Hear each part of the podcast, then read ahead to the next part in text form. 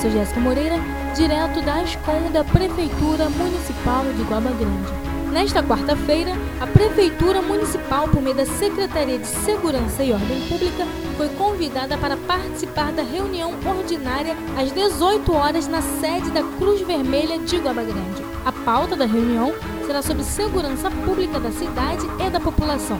O encontro vai contar com a presença de representantes da sociedade civil, representante do 25º Batalhão de Polícia Militar, do delegado titular da centésima vigésima nona e demais autoridades locais.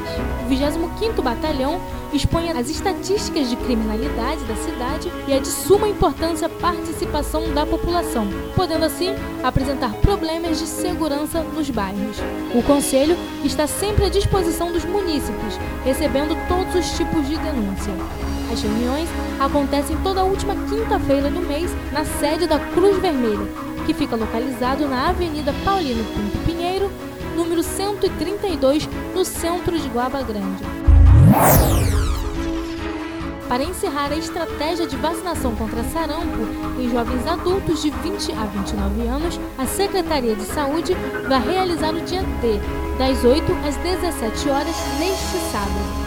A ação vai acontecer somente nas seguintes unidades básicas de saúde: no centro, em Sapiatiba Mirim, em Vila Nova, Cidade Nova 2 e Guaba Pequena. Portanto, se você ainda não se vacinou ou se não teve tempo de ir durante a semana, procure essas unidades no próximo sábado. O Serviço de Convivência e Fortalecimento de Vínculos visitou nesta quarta-feira a fantástica exposição sobre a trajetória da luta pela liberdade dos escravos e marcos de cultura afro na Casa de Cultura de Guaba Grande. As crianças puderam viajar através do tempo por meio de objetos, fotografias, bonecas e personalidades negras fortes.